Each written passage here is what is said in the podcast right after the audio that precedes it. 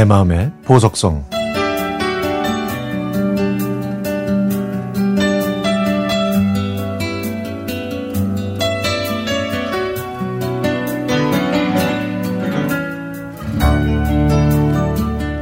제 첫 직장은 신입사원들이 6개월의 연수 과정을 수료해야 했습니다. 연수 장소는 고등학교와 붙어 있는 대학교였는데요. 그녀는 옆에 있는 고등학교에서 근무하고 있었습니다. 선생님인지 행정 직원인지는 잘 몰랐지만 그녀가 매일 아침 8시 반에 대학 정문을 지나서 고등학교로 향해 가는 모습을 봤거든요. 몇 개월 동안 말 한마디 못 붙이고 가슴 속으로만 끙끙 앓고 있던 저는 그녀가 품에 안고 가던 손지갑을 봤습니다. 저 지갑 안에는 이름도 주소도 나이도 다 있겠지? 이런 상상을 하다가 시간 있나요? 저 차 한잔 하실래요? 라고 뻔하게 접근하는 것보다 시를 쓰고 그 밑에 제 전화번호와 주소를 적어서 전해주는 것이 더 멋질 것 같다는 그런 생각을 했죠. 그래서 시를 좋아했던 저는 지갑을 주제로 시를 썼습니다.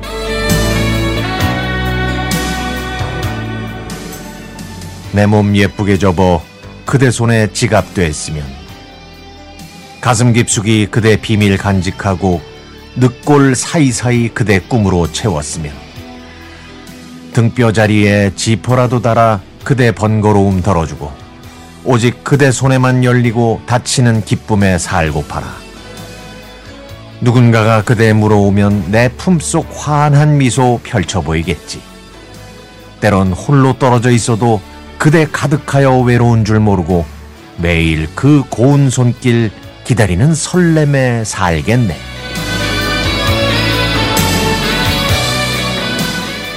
이 시를 쓰고 때들 때를 기다렸죠. 그러나 용기가 나질 않아서 차일피일 미루다가 결국 연수 수료일이 되고 말았습니다.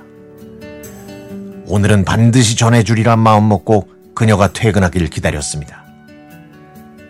일을 마친 그녀가 대학교 정문을 향해 걸어왔고 저는 떨리는 마음을 진정시키면서 그녀를 따라갔지만 제가 쓴 시를 건네줄 용기가 나질 않았습니다. 그런데 그녀는 집으로 가질 않고 용산역에서 부산행 열차에 오르는 거예요. 저도 얼떨결에 그 열차를 타고 그녀를 찾았지만 그녀는 보이지 않았습니다.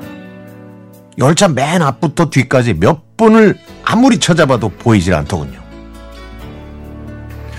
열차에서는 수원역에 도착한다는 방송이 나왔고 저는 다음에 전해주기로 하고 다시 서울로 왔습니다. 아, 그러나 바쁜 직장 생활과 자신감 부족 때문에 용기가 나질 않아서 결국 제 시를 전해주지는 못했습니다. 그리고 몇 년이 흐른 어느 봄날, 활짝 핀 목련을 보고 그녀가 생각나 또 시를 썼습니다. 너무 환해서 눈 크게 못 뜨고, 너무 높아서 우러러만 보고, 너무 고와서 차마 손 못 내밀고, 너무 향기로워 비틀거리다가 어느새 지나가 버린 사랑.